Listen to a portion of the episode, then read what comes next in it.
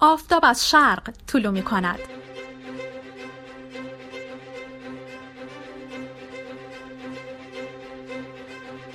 شب خوش. امروز سه شنبه هفتم مرداد ماه 99 شمسیه من بهناز شیروانی هستم و قراره به روال هر شب در پادکست خبری شرق همراه با همکارانم بخشی از مهمترین اخبار امروز رو با هم مرور کنیم.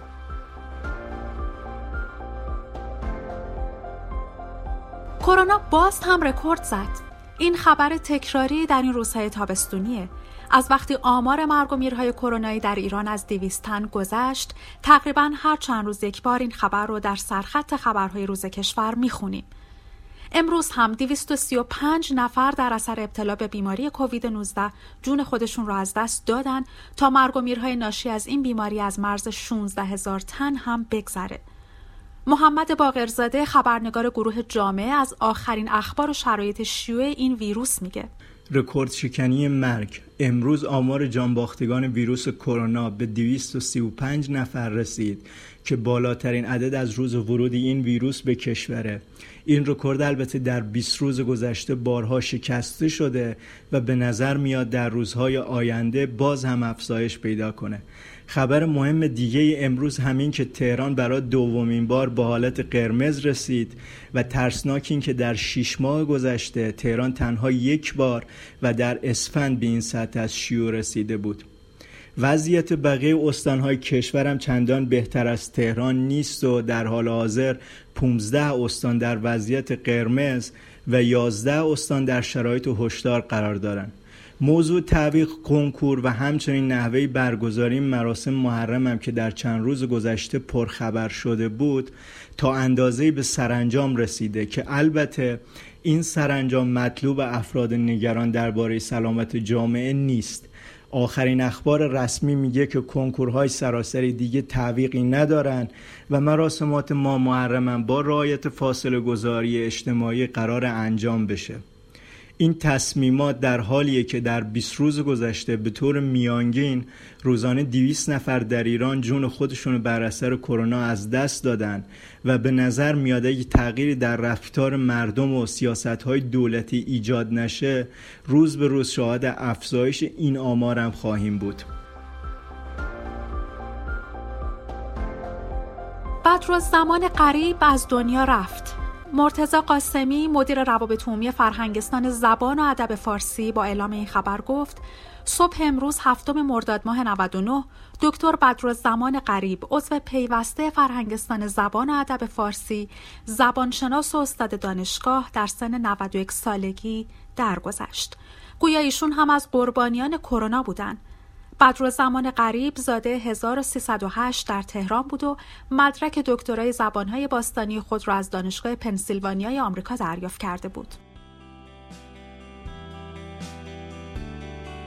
هشتم مرداد مصادف با ارسال چهارمین نامه صدام به اکبر هاشمی رفسنجانی رئیس جمهور وقت ایران در سال 69 صدام بعد از پایان جنگ چند نامه مهم خطاب به هاشمی نوشت که اون نامه ها چه در اون زمان و چه بعد از اون ابعاد مهمی پیدا کرد. به این بهانه مهرشاد ایمانی گزارشی از تمام نامه هایی که صدام به هاشمی ارسال کرد تهیه کرده که بخشی از اون را برای ما روایت می‌کنه.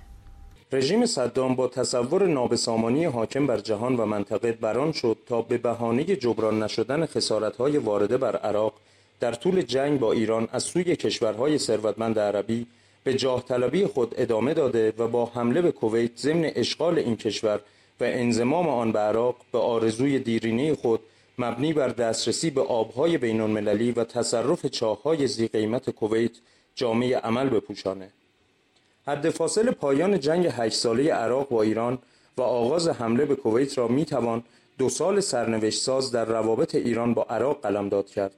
در دو سال یاد شده صدام اقدام به ارسال چند نامه مهم تاریخی به اکبر هاشمی رفسنجانی رئیس جمهور وقت ایران کرد که چهارمین نامه یاد شده سی سال پیش در چنین روزی ارسال شد و ششمین و آخرین نامه صدام حسین به زعم بسیاری اوج اعترافهای او به ناتوانی در برابر ایران بود.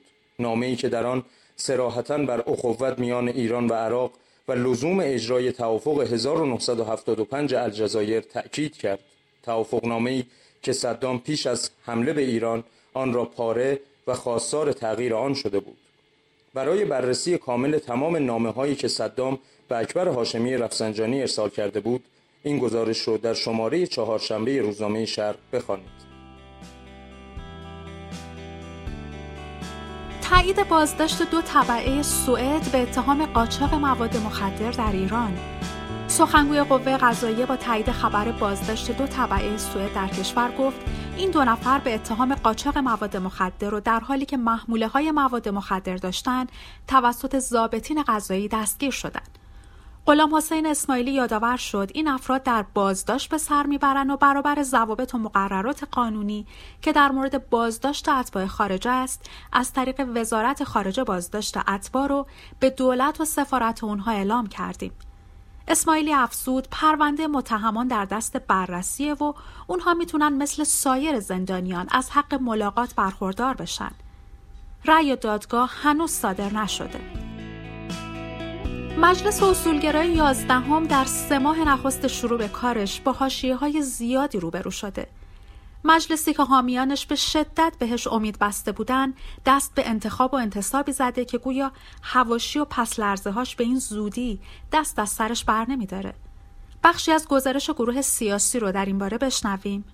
ماجرای انتخاب یا انتصاب بحث پاش به ریاست دیوان محاسبات هر روز داره ابعاد جدیدی به خودش می‌گیره. ماجرا فقط صرفا از یک انتصاب داره فراتر میره. هواشیش به نظر میاد داره یک شکافی رو در جریان اصولگرایی دامن می‌زنه. به نظر میاد که ما از این بعد احتمالا شاهد دو جریان یا دسته در اصولگرایی خواهیم بود. یک جریانی که شاید بهشون بهتر بشه گفت قبیله گرایان و یه دسته دیگه همون اصولگرایان. قبیله گرایان کسایی هستن که به هر حال قدرت و موندن تو قدرت و مناسب به هر قیمتی براشون مهمه. احتمالا اینها از اصولگرایانی که همچنان براشون مهمه پایبندی به یه سری اصول و قواعد و پاسخگویی و شفافیت در مقابل مردم. نشانه هاش هم داریم می‌بینیم. نادران یه نامه تندی نوشته و گفته ماجرا رو پیگیری می‌کنه.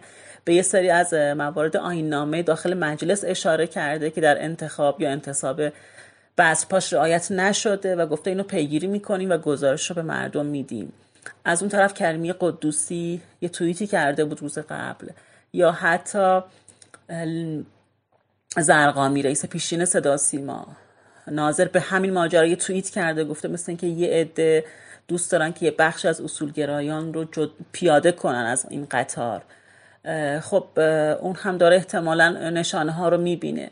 در کنار این خب هایی که مثلا تو مجلس می‌بینیم با آقای میرسلیم میشه وقتی اعتراض می‌کنه و باز بحث قالیباف و تخلفات و رشوه و اینها رو در دوران شهرداریش مطرح می‌کنه با حمله شدید همراهان قالیباف در مجلس روبرو میشه و حتی اعلام شده که علیهش در محاکم هم اعلام جرم شده. همه اینها نشون میده که ما باید منتظر پس لرزه های بیشتری باشیم و این اختلاف بین اصولگراها و این شکاف خودش رو بیشتر و بیشتر نشون میده. به این مجلس انقلابی و اصولگرا خیلی از حامیانش امید بسته بودن ولی هنوز سه ماه از اومدنش نگذشته. خیلی ها رو ناامید کرده نشونه هاش تو شبکه های اجتماعی کاملا هویدا و نموداره. مخالفت وزارت بهداشت با برگزاری مراسم شلوغ در محرم. معاون وزیر بهداشت در مورد برگزاری مراسم محرم با توجه به شیوع کرونا در کشور گفت نظر قاطع وزارت بهداشت لزوم ممنوعیت مراسم پرازدحامه. علیرضا رئیسی در حاشیه جلسه کمیته علمی کشوری کووید 19 تاکید کرد نظر قاطع وزارت بهداشت اینه که برگزاری مراسم پرجمعیت در محرم ممنوع باشه. به ویژه در محیط های سربسته که قاطعانه و محکم با اون مخالفت می‌کنیم. او خاطر نشان ساخت که هنوز هیچ تصمیمی در مورد چگونگی برگزاری مراسم عرفه، اعیاد قربان و قدیر، محرم و سفر قطعی نشده. اما قطعا مراسم امسال به شکل قبل نخواهد بود و کاملا محدود خواهد بود. بنابر نظر وزارت بهداشت به ویژه در فضای سربسته نباید بیش از دو ساعت جمعیت حضور داشته باشه. نزورات باید به صورت مواد خام و خشک باشه و موکب ها و تکایا هم باید از توزیع مواد غذایی و شربت بپرهیزن که ممنوعه.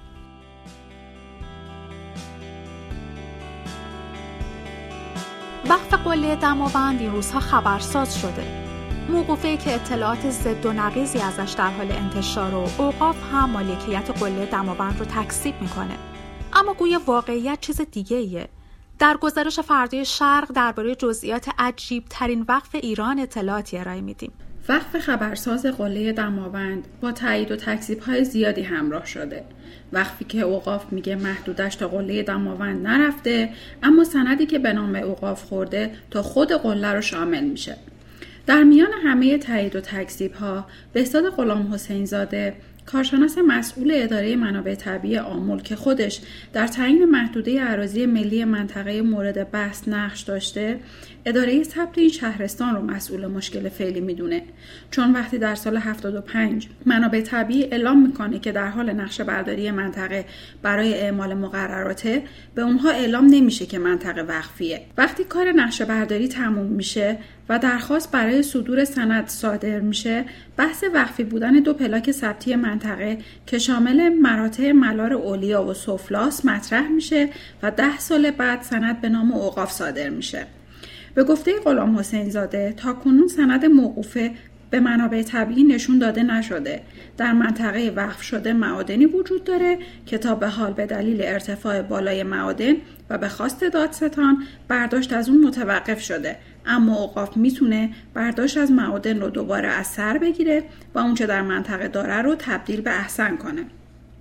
این کارشناس اداره منابع طبیعی آمول تاکید می‌کنه که اداره ثبت سند موقوفه رو به اداره منابع طبیعی نشون نداده و ممکنه که در تبدیل واحدهای سنتی موجود در وقفنامه اشتباهی صورت گرفته باشه که تا نوک قله به نام اوقاف سند خورده. غلام حسین زاده میگه اگه از قله دماوند تا ارتفاع 1700 متر پایین بیایم مراتع رینه کوه ولارود داغ و برف و بن چمه بن آلمیان دماوند کوه استلخسر ملار اولیا و سفلا رو می‌تونیم ببینیم که شامل نه پلاک ثبتی میشه. دو پلاک ثبتی شامل مراتع ملار اولیا و سفلا که در دامنه شمالی کوه دماوند واقع شدن و امتدادشون تا قله میره موقوف اعلام شدن. در گزارش فردای شرق مشروع این گفتگو رو بخونید ممنونم که شنونده پادکست شرق بودید. ما رو به دوستانتونم معرفی کنید و تا فردا مراقب خودتون باشید.